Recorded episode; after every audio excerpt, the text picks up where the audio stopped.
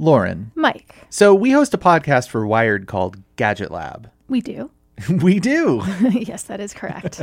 Tell the good people some more about it. Well, I think the good people should definitely tune in every week because they get to hear me roasting you. Hey, now. All right. No, really, what Gadget Lab is, is Mike and I tackling the biggest questions in the world of technology.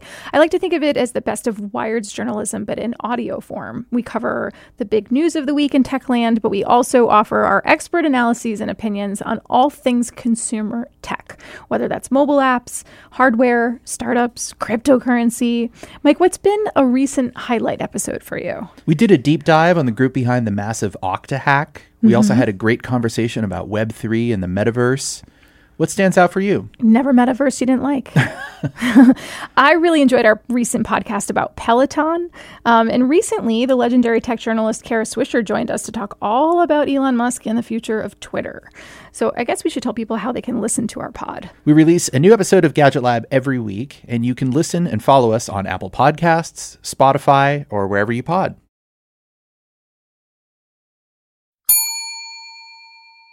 Have you ever felt that your life has no meaning? Do you wake up in the morning dreading the day ahead? Do you feel lost? I'm Tanner Campbell, host of the podcast Practical Stoicism. Every Saturday morning, I explore the ancient texts of Stoicism and derive from them practical takeaways that anyone can implement to live a more contented and fulfilling life. Search your podcast listening app of choice for Practical Stoicism and join me each week to explore Stoicism practically and discover how it can help you live better.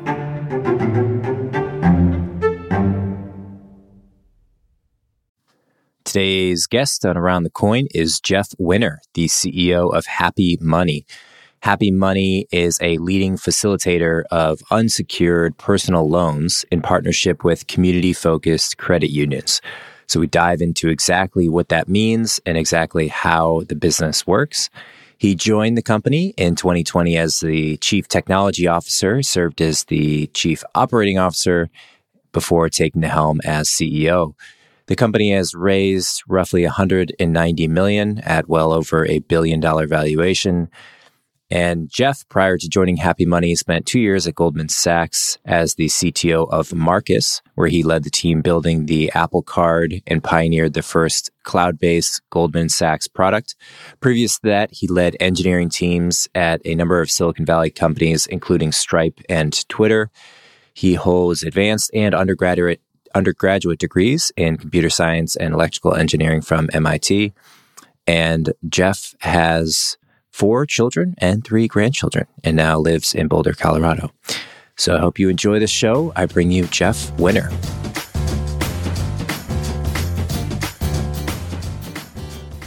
All right, Jeff, thanks for hopping on today. I'm excited to dive in with you. You've done so much in your career. Um, I don't even know where to quite kick it off, but but but would love to hear w- what you're currently focused at inside of Happy Money. You you came on not as a founder, but as a CEO. I believe you came on as an interim CEO.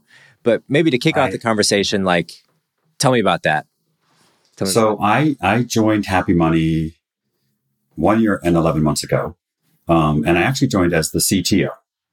Um, prior to this, I was the CTO at Marcus Bank um, at Goldman Sachs. Uh, primarily, the thing I did there was led the team that built the Apple Card. Um, but I wanted to get back to startups, and I liked the mission that Happy Money has, which is to build products that help people have a happier relationship with their money or use their money as a tool for happiness. And I wanted to get back to startup land, like like um, being more a part of that. Goldman Sachs is awesome. Actually, they have a great culture and stuff, but it's not a startup. Um, and so when I was looking around, I found Happy Money. They were in a great space working with the credit unions, providing these initial product of the payoff loan, which is a loan that pays off your credit card debts. And they were also in a place where they were truly an, a technology platform. Essentially, we facilitate loans. We don't make loans. And on top of the credit unions. And that struck me as an interesting place to be. So we had a common interface and we were driving demand and creating loans and servicing loans and then putting them on the books of the credit unions that we work with. And the credit unions are an interesting beast because they are not for profits. tax exempt organizations. So they have a good cost of funds. But as banking is becoming more and more and more technical, I think we all know the sort of like deconstruction and reconstruction of all these financial services is happening. It's not, not like we invented that. That's just been a trend for like 10 years or so. And, um, these folks that are not of this gargantuan size have trouble competing. And so it was interesting to me to build a platform that sits across all of them and then to start to offer their services through that platform, sort of like um, one giant institution stitched together from all the credit unions, but for the benefit of the credit unions. So that's that's where we're headed right now. Is that um, that partnership where we sit on top of the credit union balance sheets, and then we increasingly offer initially more kinds of loans, including we're going to offer an API shortly, like a, uh, in a month or so that'll go live, and the API will allow people to make unsecured loans to individuals using the credit union's balance sheets facilitated by us. So um, we do everything. Like we, we underwrite, we fund the loan, we take the payments, we distribute the money to the credit unions, we distribute the money to the person. So it really is like reminiscent of how the payment services do everything for you. If you sign up for a payment service, you don't have to do anything with money. All the money just happens. And the same thing will be true with our API for lending. Awesome. Uh, I'm curious, why are the credit unions uh, still in the market? Are they providing, is there some regulatory uh, category in being a nonprofit that they have a, a strong competitive advantage against uh, either say bigger banks or other places to raise capital? Not raise, but to borrow money? and so it's not, not exactly regulatory, but because they are not for profit for the benefit of their members, they don't pay any taxes. And so, um, but that also means they're not for profit, right? All the benefit of whatever they do goes to their members. Um, so that means they have a low cost of funds, a traditionally low cost of funds. Mm-hmm. The problem that they have competing is that none of them, some of them are quite big, but none of them are at the scale of like a Chase Bank or Citibank or someone like that. And so in a world of tech, they have trouble competing for employees. They have trouble building critical mass to build the tech. And that's sort of the area that we would like to address from them. The other thing that credit unions um, do enjoy, probably because they've been for the benefit of their members for so long, is they have a lot of loyalty from the people that that um, work with them, and they traditionally have offered secured lending products, auto and home. Um, I don't know if you've ever touched a credit union or not, but it was, a, it was a very common way to get an auto loan, and it still is. They have a lot of indirect auto through the dealerships. Um, and they power a lot of mortgages as well. The same idea. They have a low cost of funds and they provide for the benefit of their members.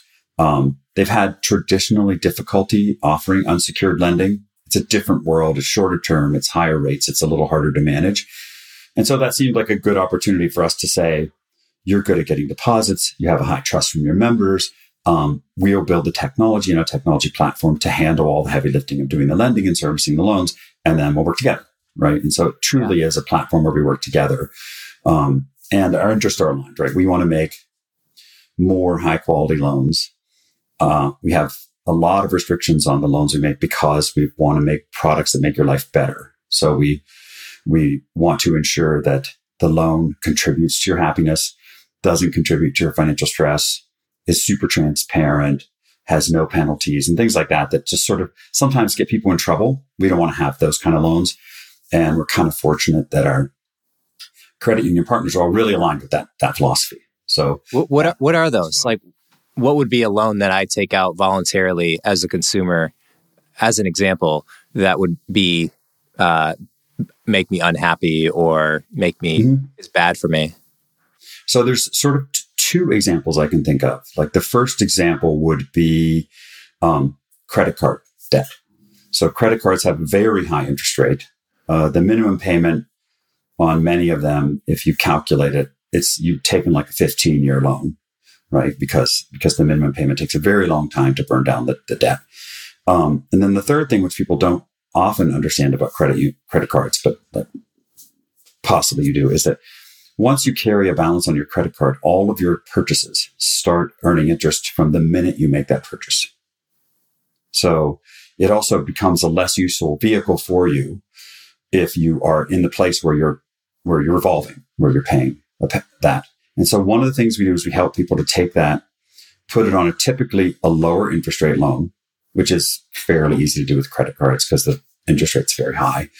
Um, and then on a shorter term, say two to four years. Um, we have a lot of flexibility on that because the credit unions do not securitize their loans. And so we don't need to conform to pa- something that we pa- packaged up and sold. Um, but the idea is to create a loan and a monthly payment that will get you out of your debt in a reasonable amount of time, has a better interest rate, um, but won't put you in a place where you're like, can't, can't make your monthly obligations where you're stressed out doing that. So we don't strictly adhere to ability to pay. We go to a lower ratio than that where we think the ratio won't cause stress. Right. It, and then the second one.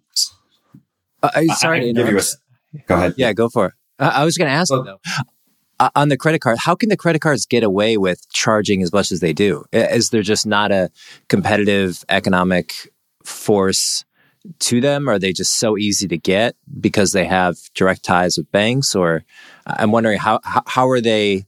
You know, they can only they can charge exactly what they can get away with charging. Meaning that if somebody right. offers a cheaper option, then they would have to lower their prices. But their prices for the interest rates are so high is that because it's just, um, yeah, I'm curious what your thoughts are on that. So, I, I, mean, I don't know, but when I think about how a credit card works, um, so take a spending on your credit card versus proactively getting a debt consolidation loan with us. Like if you were to think about just spending on your credit card, it's like this incremental thing. So, you know, you boil the frog slowly and then the person has this breaking point credit cards are fantastic. Like if you use a credit card properly, it provides huge consumer protections. You get points, you get deals. There's all sorts of things if you use it properly. They're they're a fantastic vehicle, right? Um, they also are more and more actually transparent. But the dynamic of I'm doing my monthly spend, and now I tip over to the place where I can't make the whole balance. And and so when I bought the credit card or or applied for and got the credit card, I probably was thinking about things like the benefits, the points, the lounge access, all the all the stuff that's important to you about which credit card you use. However, and I probably didn't look at what is the rate if I'm revolving. And then when you tip over into it, now you're at this place where all of your spend, and if you're like me, I, all of my spend is on credit cards because I like the points and it's convenient and I never carry any cash. Um, now you're at a place where all of your spend is earning interest and it's very difficult to dig yourself back out of the hole. So I think the reason is, is that when the person's selecting the card, they don't think in their mind about, well, what happens if I start to pay interest on this card? Um, whereas, like for a debt consolidation loan, people are very price sensitive because that's the only thing they're thinking about is what's it going to cost me to pay off all this debt? and so I think that's why the, the, the unsecured debt consolidation is more competitive is because it's a lot easier for people to compare on prices and it's also the thing that's like front of mind for them is how much is this going to cost me? Um, uh, I, I'm not, I'm not, you know, we don't actually know why people, some people get in credit card debt and others don't, but I, you know, yeah. yeah, no, I think you're you're hitting on the right the right concept though. The the idea of the frog boiling slowly. I would imagine most people are not going into a credit card thinking that they're even at risk of not paying it off. Uh, I'm sure there's statistically some who do, but it is kind of surprising how expensive it gets if you don't pay it off each month. And I think there's a a level of like uh, financial knowledge that you can accumulate or don't accumulate in the education that you have, especially if you're in your 20s. I, I feel like if you're first kind of getting into the the real world and managing your own money and balance sheet and uh, credit cards are appealing. You know, you get what you want now and you have to pay mm. for it later. And so if you're the personality type, I think it probably skews personality type, impulsive. Um, it's hard to know exactly, but there is that, you know, you, you, there's some people who just only care about, yeah, let's do it today. We'll figure out a way to pay for it, figure out a way to fund it. I mean, you see this in like politics in the macro sense too, where that debate is like, where are we in terms of a, a debt to the country or debt to individuals? and and how likely are we able to pay that off in the short or long term and it's it's hard to know, right? You can be optimistic. I'm sure you see this in tech where it's like, yeah, we're going to hit a billion users. We're going to hit a billion dollars in revenue, billion dollar valuation. Right. And you place a bet on that as an investor or as a founder or employee that you're going to make that journey happen, but you just don't know uh, how things change. So I think that trickles all the way down to individuals. Yeah, I'm going to get that job promotion and then you lose your job. And it's like, oh, right. Yeah. Uh, so it, it definitely it, can happen that people get into trouble because of an unforeseen life event. I mean, you know, yeah. that, that, that, that, that's, that happens to people. Um, I think what you're, the, the, the phrase you were looking for, and it's actually interesting because, um, there's two things I think that lead to it. One is intrinsic to the person, which I think you were looking for the phrase of delayed gratification. Mm-hmm. And we all know that people that can have delayed gratification in general do more successful in life, but it's like an intrinsic characteristic. So if you don't do that, then when you get a credit card, it's like you have this little like device in your hand that just feeds into that trait of yourself. Like I, am not good at delayed gratification, so I'm, I'm going to just get this thing I want it right now. Um, and then the second one is education. And for me, I was pretty fortunate growing up. I uh, uh, and my parents, when they talked about me getting a credit card, first of all, they told me not to get one for a long time because they thought I was, you know, too young, and young people don't have the best impulse control. And then when I got one, that they were adamant, you pay it all every month. And so um, that was a good lesson to start life with, rather than to have to learn that the hard way, right? By running up a whole bunch of debt and then paying it off. Yeah, yeah, it can be really painful to go through that process. And also just the credit. I mean, the whole, we don't have to go down the road, but man, you accumulate bad credit score as a young person, and then you don't intentionally make moves or make decisions in your life to build that credit back up because you don't know how to do that because it's right. very black boxy and it's not explained to people. So it, it does seem like we have a large, uh, uh, a long way to go in terms of educating young people on how to build financial credit and make smart moves. I did read that the Federal Reserve noted that 30% of Americans don't have enough cash to pay a $400 emergency, which is pretty right. wild to me. Yeah, some, some of the stats. Uh, another was credit cards and mortgages account for two thirds of American consumer debt. Um, and the average consumer debt is worth 75% of US GDP, which is seems pretty daunting. I mean, if you think about it on an individual yeah. level, like, okay, how much do I make per year? and then if 75% of that I'm in debt, it's it's a lot. Um, yes. I, I want to ask you a bit about the the relationship between the business models of Happy Money and the uh, credit unions. So it seems like with the credit unions having this nonprofit classification, they don't have to pay taxes, but in return for that, they have to reinvest the pro- proceeds, the profits of the company they have to distribute them to the members as opposed right. to reinvest that back into the company. Um, so there's kind of this like, there's this drip or this uh, counterforce to growing large. You know, if they could mm-hmm. just mm-hmm. reinvest that back into the company, then they'd have a huge advantage. Do you see like happy money bolting on to the nonprofits as a way to in, grow the the credit unions? I mean, do you see happy money as like bolstering up the credit union market, whereas five, ten years from now, we might see massively large credit unions, or does that not make sense? Um, it could do that. I, I do believe that what, what we're trying to do is to build a platform that integrates all the credit unions into a single entity for a lot of purposes, like for the purposes of, of, of providing loans. And then that allows us to build operating efficiency. It allows us to build marketing across all of those. Um, we, ha- we have a direct consumer business as well that we work on. We have a, a loan participation network for the very small credit unions. And I, I think it might result in one or two of the credit unions. We are partnered with some of the biggest ones in the country. One or two of them growing in an outsized fashion.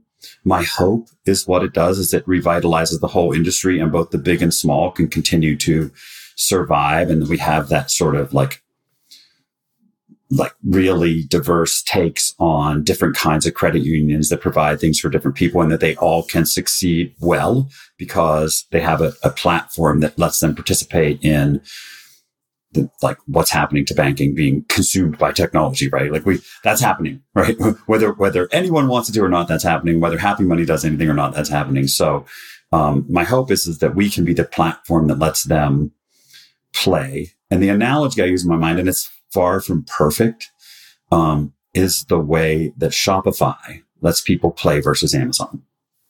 Um, because it's millions of small merchants. They all do pretty well. Shopify is a fantastic product, right?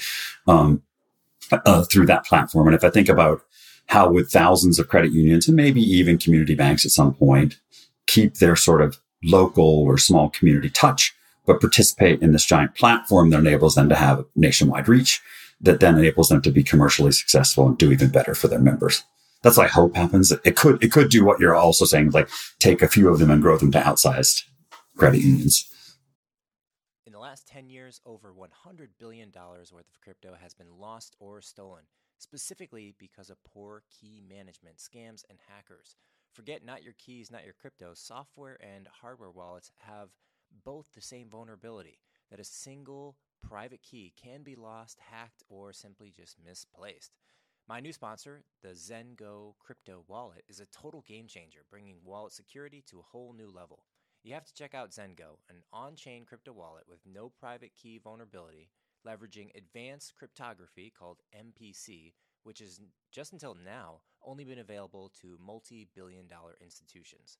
So, Zengo, most secure Web3 wallet, is the best place to keep your crypto, NFTs, and assets secured. It's also fully recoverable using their biometric recovery system, and it's also just beautiful. Get started at zengo.com and use code ATC to get $20 back on your first purchase of $200 or more. That's zengo.com. Code ATC for $20 back on your purchase of 200 or more.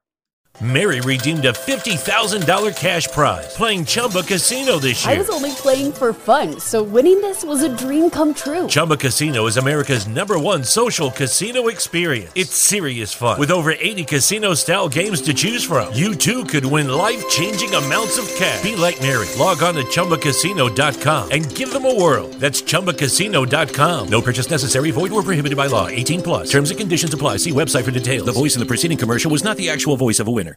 With the Lucky Land slots, you can get lucky just about anywhere. This is your captain speaking. Uh, we've got clear runway and the weather's fine, but we're just going to circle up here a while and uh, get lucky. No, no, nothing like that. It's just these cash prizes add up quick. So I suggest you sit back, keep your tray table upright, and start getting lucky. Play for free at LuckyLandSlots.com. Are you feeling lucky? No purchase necessary. Void where prohibited by law. 18 plus terms and conditions apply. See website for details. Yeah, yeah, yeah. You're right, uh, though, on the uh, on the trend of technology impacting pretty much everything in everything in the world, but certainly everything in the financial space.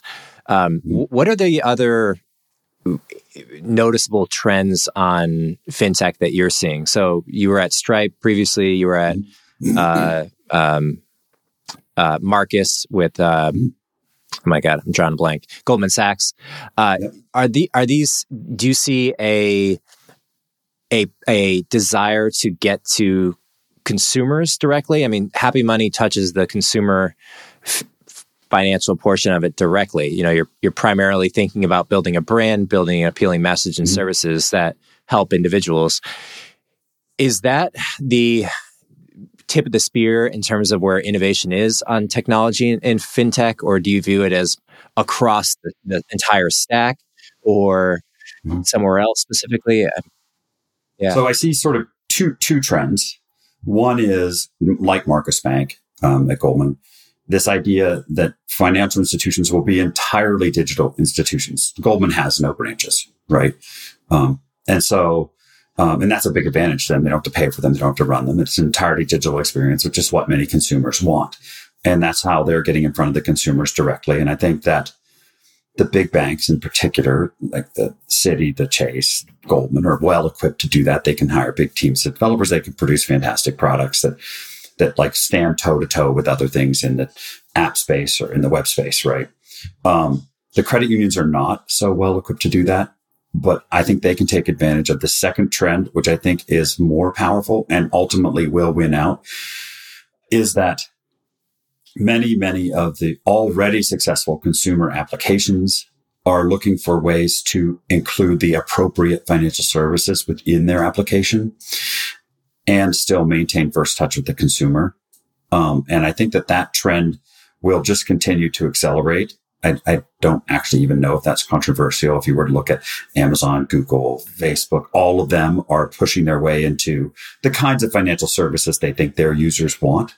Um, and if we can provide a platform that powers that and enables them to do that, deal with the regulatory complexity, deal with fraud, deal with the money movement, then I think that that trend will continue. And just as a maybe partly because I I was I spent my almost my entire career in the valley. I, I think it's going to be hard for in the long run the banks to win first touch with the consumer. Um, yeah. maybe the giant ones will, but for like a little local bank to win first touch with the consumer, that feels like that's going to be really difficult to me. Yeah, yeah, because they're competing on a different playing field. I mean, you, you mm-hmm. basically invested in this business 30 years ago, 40 years ago, whenever you started, and you're investing everything into the people, the culture of the bankers, the real estate location. I mean, some of these are just like downtown and major cities. And then we go digital, we have a pandemic, and then literally no value, probably negative value is placed on having a physical location. And so, to your point, I almost think when you said earlier, one thing that caught my ear was you like, you're drawn to happy money because you wanted to be in startups. I think of it as like Stripe. Could you call Stripe a startup at this point? No, but what makes them unique is that they were built from the ground up using mm-hmm. technology as opposed to JP Morgan or Goldman Sachs that are bu- fundamentally built from the ground up, thinking banking first, J- just right. purely based on when they were started. And so they have enough money where they can bolt on great technology. Um, the, this was a, I listened to a podcast with uh, Patrick Collison, the Stripe CEO, and he was saying this. He's like, what, somebody asked him, why is it that a company like Chase, which has virtually infinite money, just can't build a very compelling user interface online. And he's and it's some combination of smart people and talented people don't want to work at these companies. And mm-hmm. it's difficult for these companies to decipher what talented people are and how to organize them within their company and how to integrate them within their company. And I just found that kind of mind blowing that that it's just not that there's such an enormous advantage of companies who start from the ground up with software.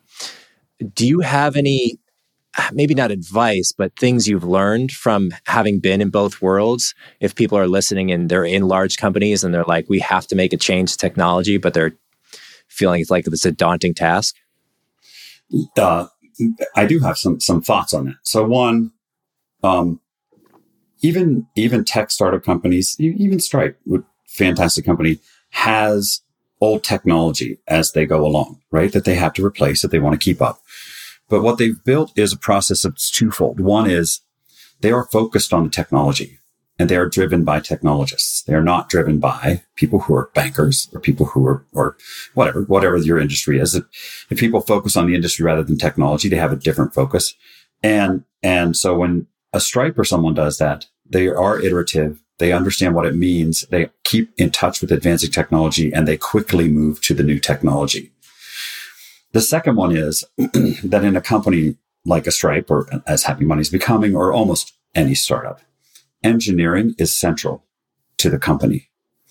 And it takes a long time for an existing organization to move from like the bankers are the central thing to engineering is the central thing. I think that's why Goldman started Mark. I don't know why they started Marcus, but I think that's why they started Marcus was to take and take this small organization and set it off to the side and say, Hey, this organization is, does banking, but it's about tech mm-hmm. rather than we, we do banking and tech's a side thing. Right. And I think that if you don't have tech as your central thing, then a lot of the ways that you run the company, the iteration, the rapid experimentation, the attracting the best talent just are much, much more difficult. Yeah. Yeah. Agreed. Agreed. It, it's kind of like trying to boot up culture from scratch. It's it's mm-hmm. possible mm-hmm. if you if you if you create a new entity within your organization, like Marcus is the Goldman Sachs, possible, mm-hmm. but it's difficult if you do it ingrained in the existing culture. I mean, how many times do you hear of founders who start a company and then they have an acquihire or an acquisition and then it just fizzles out within the parent company because the, yeah. the the dominant culture of the parent company just doesn't quite mesh. People aren't productive. They aren't happy. They get distracted and they leave. Yeah. Yeah. Yeah. Uh, you you guys uh, now are you guys happy money is over a billion in in valuation raised 150 60 million somewhere in that range um, oh total yeah total total yeah uh, it's certainly now in the category of like beyond startup um, do you see the credit unions i guess let me ask you this do you see the the way that lending happens and money movement as becoming completely withdrawn from humans. So it, it, credit unions and banks will they'll look at your credit score, they'll look at your sources of income, they'll look at your savings in various locations, and they'll make a, a decision whether it's an auto loan, a business loan, a mortgage, etc. Do you view that as just we're just in this middle ground until it becomes fully automated, where you just connect APIs to whatever sources you have, and then it's like yes or no or how much? Yeah. So, so what you're talking about there, we call underwriting, right? Basically, are we going to mm-hmm. give you the mm-hmm. loan or not? Um, and I do think that in short order, you know, I don't know, five ish years, 10 years, uh, all underwriting will be nearly 100% automated.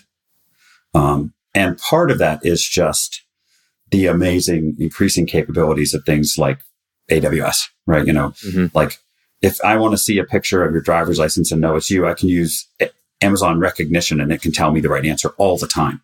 And so I don't need a person to do that, right? If I have a document and I need to read it and parse it, they have services to do that as well. So, um, so part of it is just that like the things, the point tasks that the person does are becoming more and more able to do with the advanced technologies offered by the cloud providers. Um, the second one is, is that with as more and more of the sources of data become available programmatically, like think of something like Plaid, mm-hmm. right? Where, where I can see all of your transactions or even there's automated payroll verification services, then there's less and less need for a person to do things. And so I think it will become like a totally automated process that doesn't like support the conclusion that that won't take into characteristics anything about you as a human so like one of the things that we do is that we think of underwriting in, in roughly three stages. And it's kind of like a, I don't know, all of these are hard, but you can say it and it sounds simple, right? One is, are you who you say you are? Right. So like, uh, are you Mike Townsend? And then yes, if that box isn't checked, yes, do not go. Right. We, mm-hmm. We're not doing anything. Right. The second one is, can you pay? And we can use services like Plaid and stuff to do an analysis to say, hey, here's the, the, here's the money coming in, here's the money coming out. This person can pay. Here, here's what their revenue, here's what their income looks like, and here's what that percentage would do to them. So it wouldn't cause too much stress, right? And then the last one is will you pay? Um, and will you pay is a lot about looking about characteristics of you as a human. And we try to use that last one through psychometric science that we've developed in order to essentially give you better pricing than you would get better interest rates under the other one, and also to improve the quality of our portfolio. And so th- that's roughly what, what underwriting answers everywhere. And the computer can do a lot.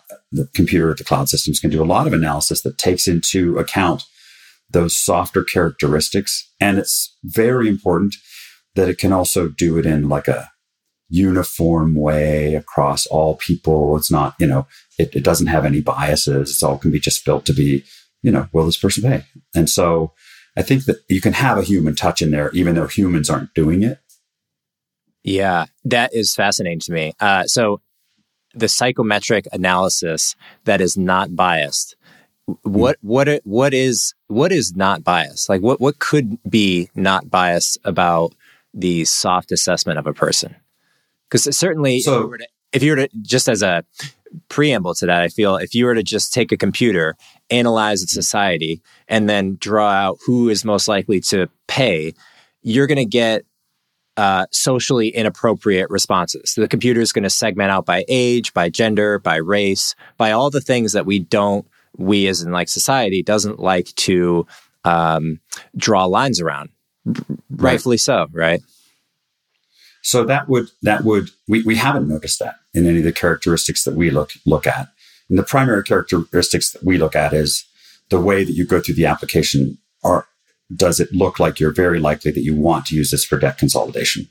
And it turns out that someone who is desiring to do debt consolidation is very likely to repay their loan, like regardless of any of their other gender, race, whatever, any other characteristics. That's, that's just broadly very true.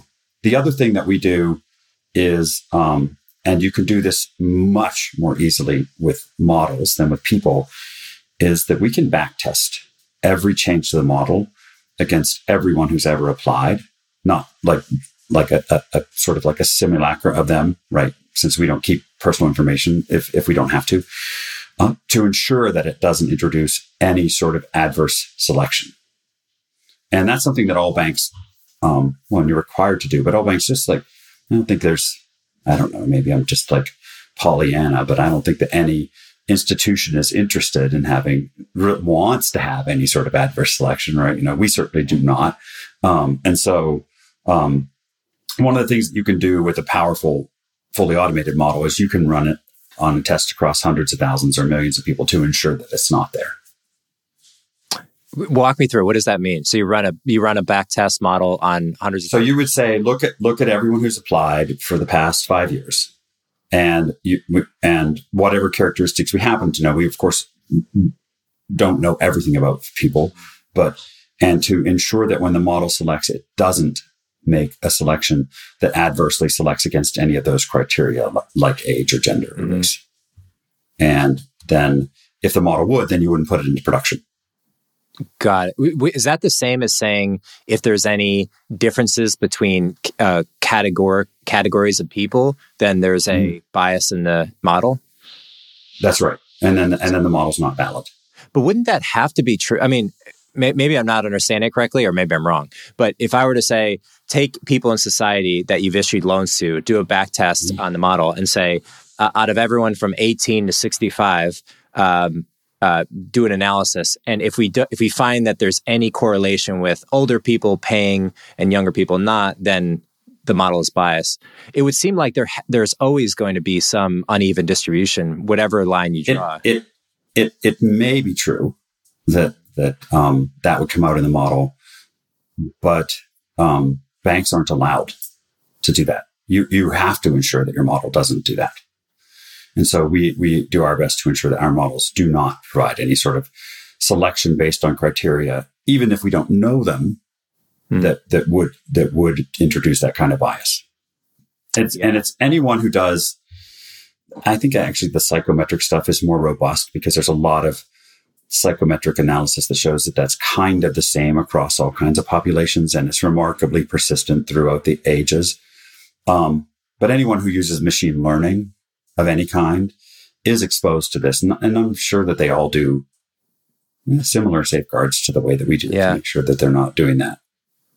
It, but it is if say say you take the example of just accumulated money and you say you look at people uh, over any age range from 18 to 65 you're not going to find even distribution older people have more money just purely because they've yeah. been around on this planet longer yeah. uh, you would i wouldn't draw a correlation to say that the the model is wrong or the lending uh, algorithm right. is biased in any way it's just an observation is that is the observation in and of itself. Um, I guess what I'm asking is how do you parse out the observation from the bias? So certain hard facts are are permitted. Like, do you have the resources? Do you have the income to have this loan? Right? Um, is your FICO score appropriately? Right? Your, your FICO score is a score that is like it may turn out that it's not. I don't actually know, but it might turn out that it, it has different scoring across people of different um, ethnicities or something. But those are sort of hard facts. It's when you get into the softer facts that you need to be extremely careful that you don't introduce anything that would select against someone. So like you're very safe. Um, and in fact, you're doing the consumer a very good service if you look at ability to pay, right? You wouldn't want to make loans to people that they can't pay back, right? Uh, like, um, I guess if you wanted to charge a lot of fees and penalties or something, you could try that. But in general, that's a bad idea. So, um, those types of characteristics, are kind of want like hard facts. It's when you get into the softer facts that you want to be sure, both sort of morally, but also and and but also legally, that you're not introducing anything that would introduce bias against anybody.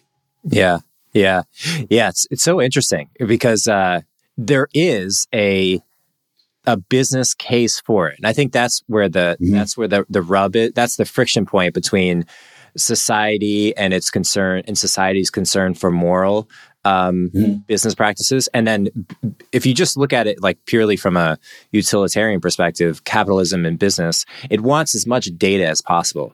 The more data, the, the better uh, modeling you can do. But there is some data which we view as uh, not as not um, appropriate to feed into the model. Things like race, right. things like I don't know if gender is if you can do that or not, but no. there there are there yeah you can't okay. Um, so what can you probably use location and then yeah. So yeah, so it's like this. It's no, this you can't. You can't do zip codes either. Oh, really? Hmm. Because there was a a really old, long ago, there was a practice of redlining. Yeah, uh, which was a very bad practice, right? Um, and so now you, you you really shouldn't do that. Um, yeah. And so I, I guess the answer is from my perspective, is that like, like we've decided as a society that we're not going to use certain types of characteristics as things that we decide these types of things on. Um, and I personally agree that that's morally correct. And you probably could find a way to make more money to do it that way, but it would not be the right thing to do. Yeah. Well, similar similar to by analogy, it's like um, you could have a food company that makes you know you're you're selling food, and you or a healthcare company. Let's take a healthcare company. The healthcare company wants you to be unhealthy, so they have a problem to solve. The financial company wants you to need money so they can sell you money, and so there's um, there's like a a checks and balances where every business is solving some problem for people. And so the business inherently wants there to be more problems out there in the world to solve, which is like mm-hmm. the mission is, you know, Uber's mission is to make transportation like water, like everyone gets exactly what yeah. they want. Everyone, imagine that you snap your fingers, you walk through this teleport system, and then you're at your destination. Well, now Uber is obsolete. Now we're past that, and it's right. it's it's kind of the evolution of of business is to evolve your mission statement, but it is kind of I think interesting to call that out because I mm-hmm. I see it happening in practice, especially in large companies, where they get to a point of solving the mission they set out to do. And then then what happens is they have to preserve themselves. The organization organization has to stay alive. And so it it keeps the problem going. And that's right. you know, you can see that in some industries more so than others, like healthcare, certainly. Um, uh, changing a little bit directions. Crypto okay. does does Happy Money get into uh, crypto today uh, in any way, uh, or have plans to, or do you personally spend time learning about or playing? Um, I I. I, I know how crypto works, uh, uh, uh and I've been interested in cryptography for a long time. I, I worked with the team at I, actually managed the team at Netscape that built SSL. Um, so I like crypto.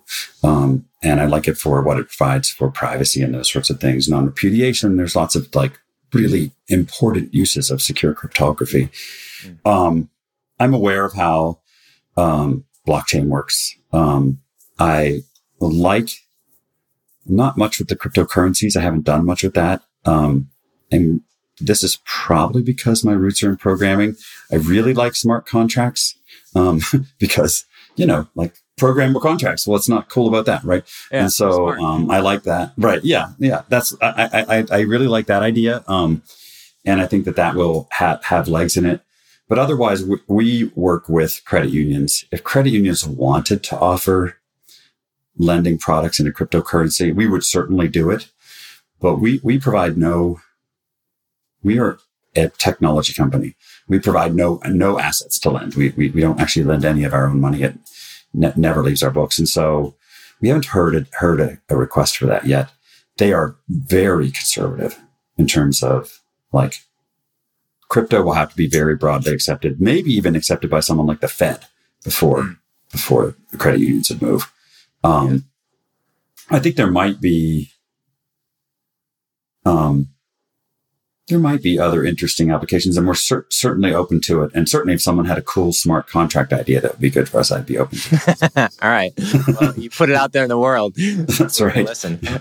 yeah. Um, so, so you were uh, director of engineering at some pretty cool companies, uh, uh, Stripe, t- Twitter. I think you're at Uber, obviously Goldman. Yeah. Um, I assume now leading Happy Money with the size of the company, you're not spending your time in terminal and a code editor day to day. When you were director of engineering at those companies, what was your day to day like uh, in terms of you're managing a team? Presumably, it's h- hundreds of people, or you're overseeing even mm-hmm. thousands of people. What were the types of I don't know if I want to say lessons learned, but as you became better at the job, just in having done it mm-hmm. longer, what did you um, uh, what did you do differently, sort of in the in the in the later roles than earlier? Like, where do director of engineers make mistakes if you were to coach people on that? Um, so there's sort of sort of two classic areas, um, and they're like the, the, two sides of one coin, right there. W- one is um, as you move up, you can stay too close to the day to day coding and everything, which then makes you like super annoying to everybody. You're, you know, you're always like poking into the code. You're not doing your management job. You're, you're you know, you're not, you're not helping to be productive. You're not providing the leadership and the guidance that you should provide. And by the way, as a manager, that's your only job is to create an environment where your people are as productive as possible. It took me a little while to get that through my head, but once it was through my head, like I, I was pretty good at remembering the one thing that was my only job. Um, and so um, I think that there's that. Uh, and then sometimes folks go too far off the other end where they become just an administrator. And now, why do they add any value managing the engineers other than that they were one at one point over anyone else? And so I think that I, as I did it a few times, I learned to calibrate where to sit in terms of I'm providing leadership. I'm providing opportunities. I'm providing guidance for people. I'm actually do the management job, right? So, that, so that people get career advancement and get challenges and get the right things delegated to them. And then sit at the right place in the technology stack where I know how the technology works, what's going on. And I can sort of communicate that to my team, the team I'm on, not that I run, which will almost always contain people who are non-technical. Mm-hmm. And so you need to learn to communicate complicated technical concepts in a non-technical way so that the broader team can participate in the decision making. And that's really a part of your job is not to just make the decisions, but communicate so that everybody can participate in that. Um, and there's sort of like two, two places where I think it's demonstrate the right level of tech touch. There might be more, but here's two easy ones. One is, and the second one I really love. So maybe it might not be the best one, but I love doing them. The first one is to participate in actively the architecture of the system as it goes together. So be a part of that, read it, be engaged for that, provide your feedback, learn from the architects who are more close to the technology than you are now and are going to help teach you and keep you at a place where you're a technical manager, not just a manager, right? And the second is um, there's this thing when a site has an incident where afterwards we do what we call a root cause analysis meeting. And that is exactly what it means. What was the root cause of this? And for me, I not only like to read all of those when I come on to a new company, but I like to attend those every week. Um, because, and I said this might be a quirk. For me, when I see all the ways something breaks, then I know how it works. So if I can, if I see it breaks here, it breaks there, it breaks there. Oh, now I get a sense for how this thing actually works and holds together. And it's pretty important to know that when you think about the new kinds of things you want to do with it. So that's a, uh, and it's a lot of hard work, right? It's hard work yeah. to manage engineers. Yeah. When you, when you first get into a role, do you, do you schedule one-on-ones with everyone right away? Is there a certain, is there a couple things you would do when you first join a, an existing team? Um, yeah. Uh, so one is I, and I picked this up at Stripe, um, is I have a document called Working with Jeff that tells you how I work, what I like, how I express appreciation, how, you know, like that I, that I value radical candor and absolute transparency and that making mistakes is okay and things like that, right? It's about three or four pages long. I tell everyone to read that and I publish it as broadly as I can at the company for everyone to read. There's no secrets in there and everyone reading it helps me make it better because they'll say, Oh, here you're kind of lying. You actually do this. And I'll be like, no. um, and so that's the, the first thing. And then there is the second one you already mentioned. There is absolutely no substitute for one-on-ones with the people that yeah. you manage. I, I always do them and I always do them every week. And it's just important to give you're managing someone, they're a full-time employee and they aren't worth a half an hour of your time a week. That's ridiculous. Of course they are. And so I, I, I don't bend on that. I, I make those happen every week. How many would you typically take at the most? So I think that in order to give the right level of attention and the right care and the growth for someone who's like a complicated creature like an engineer, you probably shouldn't have more than 8 mm-hmm. people. Um, and it probably doesn't make sense for you to be a manager at less than three. So, you know, mm-hmm. Um, mm-hmm. maybe a team lead or something and help, help you, help you build those skills. One of good one-on-ones is hard to do. Mary redeemed a $50,000 cash prize playing Chumba Casino this year. I was only playing for fun, so winning this was a dream come true. Chumba Casino is America's number one social casino experience. It's serious fun. With over 80 casino style games to choose from, you too could win life changing amounts of cash. Be like Mary. Log on to chumbacasino.com and give them a whirl. That's chumbacasino.com. No purchase necessary, void, or prohibited by law. 18 plus. Terms and conditions apply. See website for details. The voice in the preceding commercial was not the actual voice of a winner. Mary redeemed a $50,000 cash prize playing Chumba Casino this year. I was only playing for fun, so winning this was a dream come true. Chumba Casino is America's number one social casino experience. It's serious fun. With over 80 casino style games to choose from, you too could win life changing amounts of cash. Be like Mary. Log on to chumbacasino.com and give them a whirl. That's chumbacasino.com. No purchase necessary, void, or prohibited by law. 18 plus. Terms and conditions apply. See website for details. The voice in the preceding commercial was not the actual voice of a winner. Yeah. Yeah. Eh, what do you kick off conversations one on ones with? Do you say casually, how's it going? And just let people vent? Or do you uh, approach it more structured? So I like to keep either a Google Doc. I love Google Docs. Or, you know, if we have a tool at the company, um, a, a list of items that we're going to discuss. And I actually start every one on one with reminding the person that it's not a status update. This is their time. Mm-hmm. And we're going to talk about what they want to talk about. This is the time where they're telling me what they need from me. Um, and so I will occasionally, if there is an urgent performance issue to discuss, I'll, I'll put it in there, but I prefer to schedule a different one so that that time sort of remains sacrosanct to say, no, this is, I should, I should always keep my one-on-one with Jeff because it's my time. It's a time when he listens to me and when he's finding out what I want and tries to solve things that are important to me.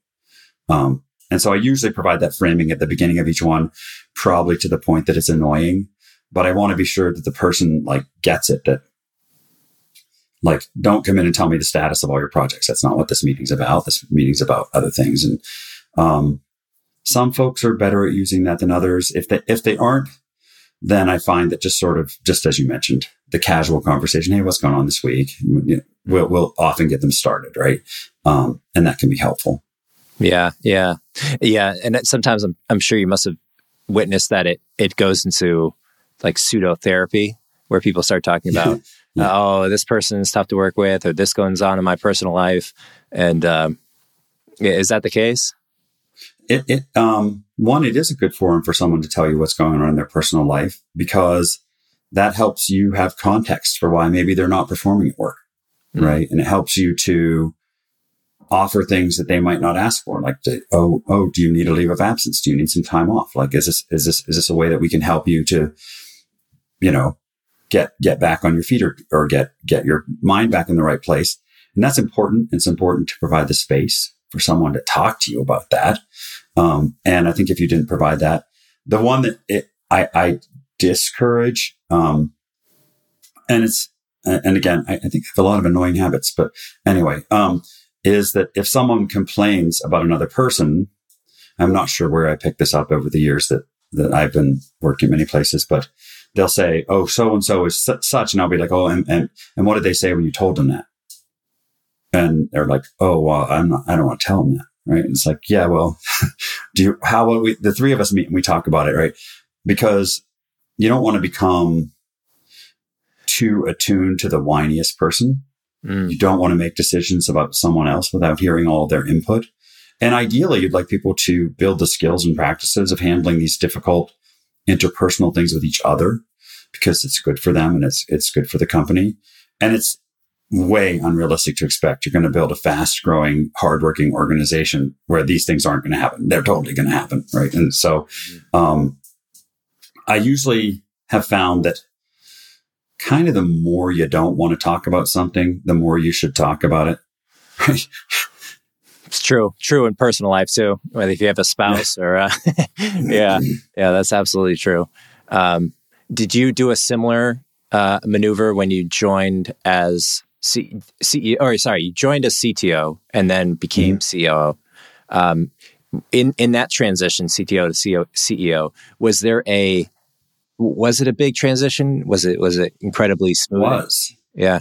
Um, so, um, so my, my transition was I was hired as the CTO and then I moved to be the chief, chief operating officer for a few months. And then I moved to be the interim CEO and then the CEO.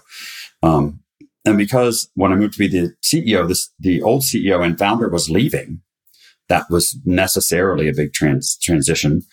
And the reason behind that was that Scott and the whole board actually felt I was a very good person to navigate this, building this technology platform. I'm fundamentally a technologist, right?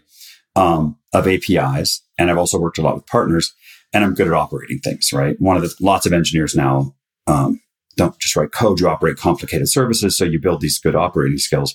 And so that was quite a transition from someone who was more from the business side, more baked in just sort of the vision and tended to rely on someone else to implement it. And so, yeah, so I had lots of one-on-ones with everybody. We did lots of, this was during COVID. Um, we did lots of get to like as many get togethers online as we could. We did a couple in real life get togethers, which was incredibly difficult given all the restrictions and stuff Hmm. in order to build those relationships. And then constant repetition. In some ways, like starting something new is way easier than changing because when you're changing, people have the old way and you have to constantly repeat what the new way is and help people make that transition. Um, I, so I think it took, I don't know, about two months for us to, to make a good solid transition to be a functioning executive team again. Um, it didn't seem out of line to me. It seemed sort of expected that that's what Yeah. would happen. Yeah, sounds right. Especially given that everybody's remote, it adds an extra level of, uh, you know, human beings are animals, and we like to be around each other to build trust. Uh, you don't necessarily have to build be around each other to be productive. I think a lot more people are productive when they're not distracted by other people, but certainly you can't just be productive and have a culture. A culture implies a relationship between people. Do you uh, think that bringing people together every day, sometimes per week, sometimes per year. What's your thought on building culture in in a largely remote world that we're in? So, uh, like there's like sort of three things I think about that. One is you need to recognize that the organization is distributed and you need to be really intentional about your communication and very like I only worked at Happy Money two days before COVID happened and then we became distributed. So I'm, I have experienced what it is to have a new job and be distributed. Um, we, we decided this was a real thing that was going to last more than two weeks. So we leaned into it. So the first thing we did was we reviewed all of the ways that people learn about what's going on at the company and became really intentional about writing that down, sending it out, over communicating. And then we did surveys on it. It's actually interesting that we got feedback after a few months that people felt better informed than they had ever been. Like not then, not, not, oh, now we're the same. It's like, no, it's way better than it was when we were all in the office. Cause you get lazy and you rely on just the office, right? And, um, the second one was to be, um, very intentional about the use of written documents in general, because it isn't easy to go ask someone and you want to be sure the stuff is written down and accessible and you can read it and you can get the answers from reading it. And then the third one is to focus on as much in real life as we could. For the first year, we could do almost none, right? So restrictive. Um, and the second year we did team in real life meetings, which helped somewhat. Um, now we're more focused on an all company in real life, which would be a combination. And we're going to do at least one of those a year and see how that works. Um, and we'd like to do more. We're just trying to figure out what's the world of these restrictions going to be like. And then the other thing that I do personally. So, um, like I'm the CEO, first time as a CEO, I am very allergic to organizational distance. I don't want there to be any between me and anybody else. And so I do a bunch of things like I do weekly coffee chats. I write a weekly email to the whole company. I run an all hands. I do office hours and all of that is to make up for the fact that you can't just come and stand by my cube and ask me stuff. Right. And in general, we've had feels like a lot of like artifice, but in general, the feedback is that people appreciate the availability. So I'm hoping that as we get past all these restrictions, we can make more use of meeting in, in real life. And I think that will add on top of what we're doing now.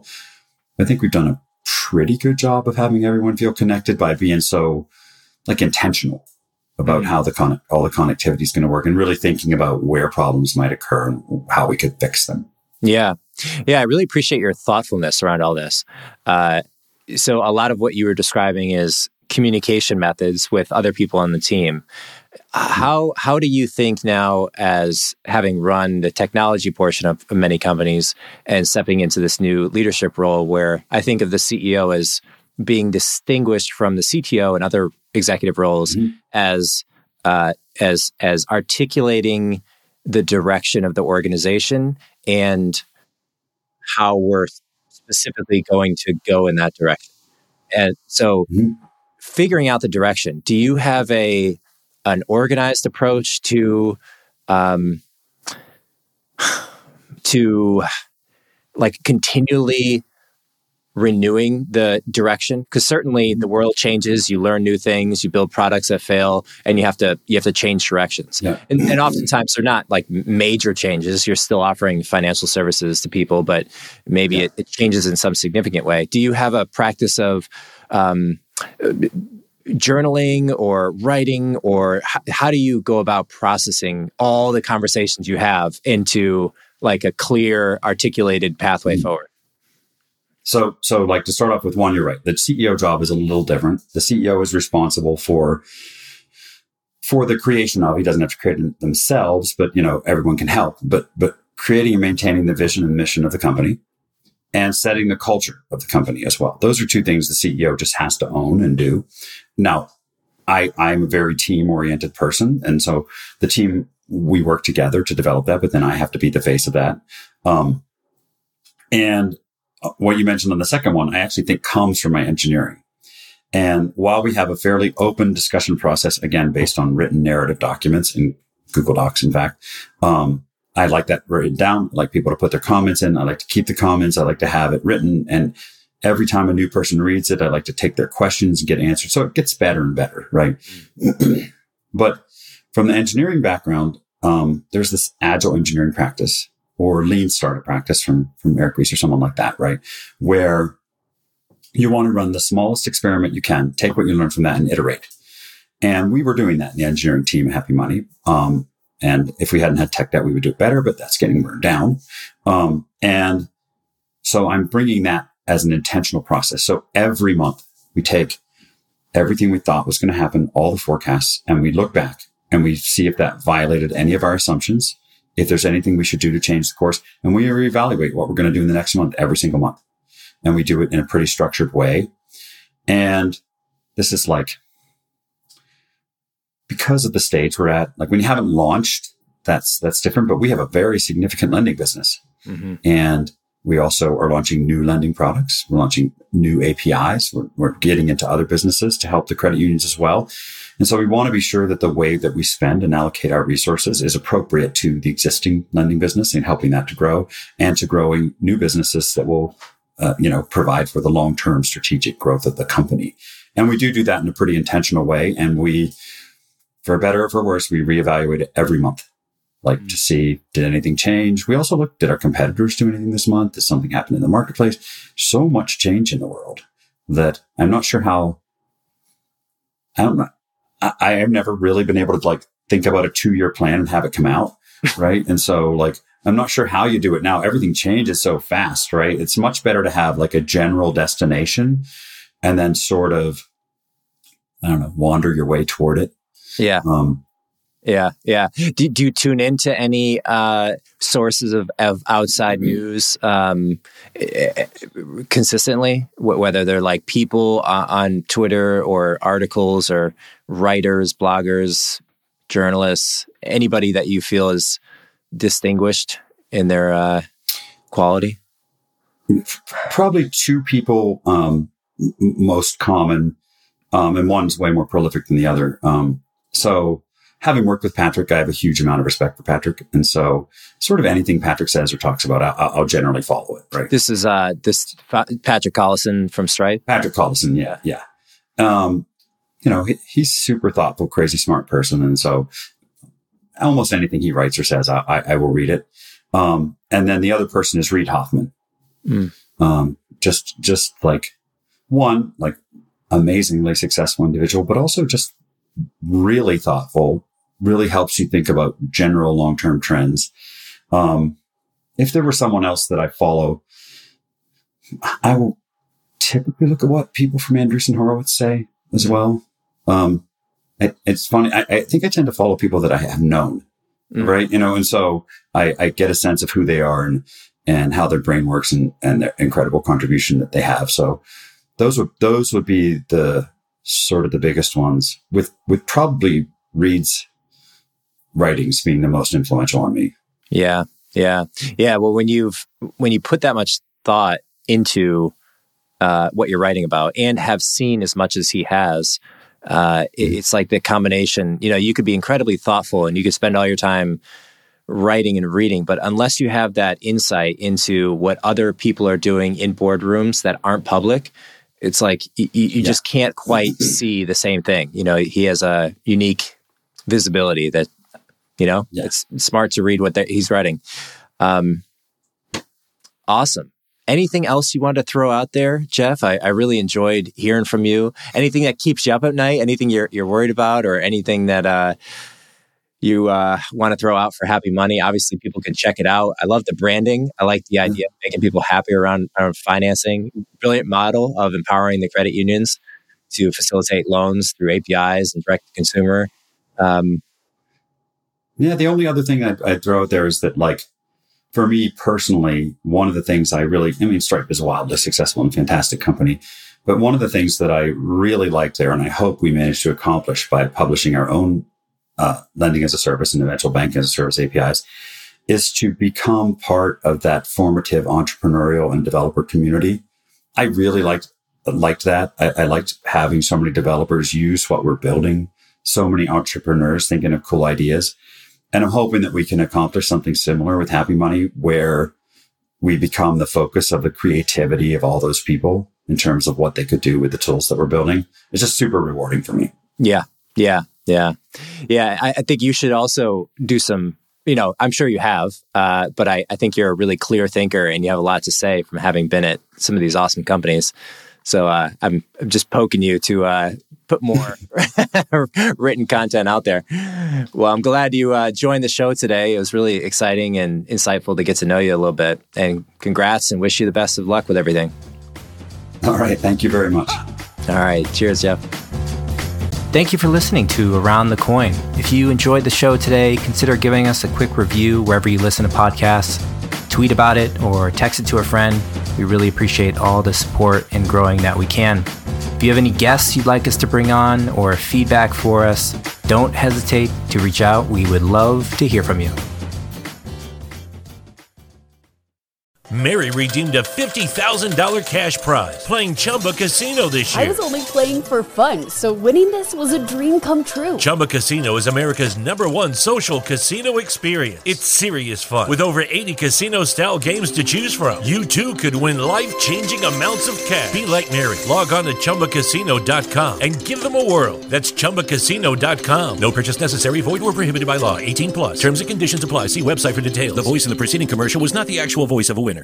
Mary redeemed a $50,000 cash prize playing Chumba Casino this year. I was only playing for fun, so winning this was a dream come true. Chumba Casino is America's number one social casino experience. It's serious fun. With over 80 casino style games to choose from, you too could win life changing amounts of cash. Be like Mary. Log on to chumbacasino.com and give them a whirl. That's chumbacasino.com. No purchase necessary, void or prohibited by law. 18 plus. Terms and conditions apply. See website for details. The voice in the preceding commercial was not the actual voice of a winner.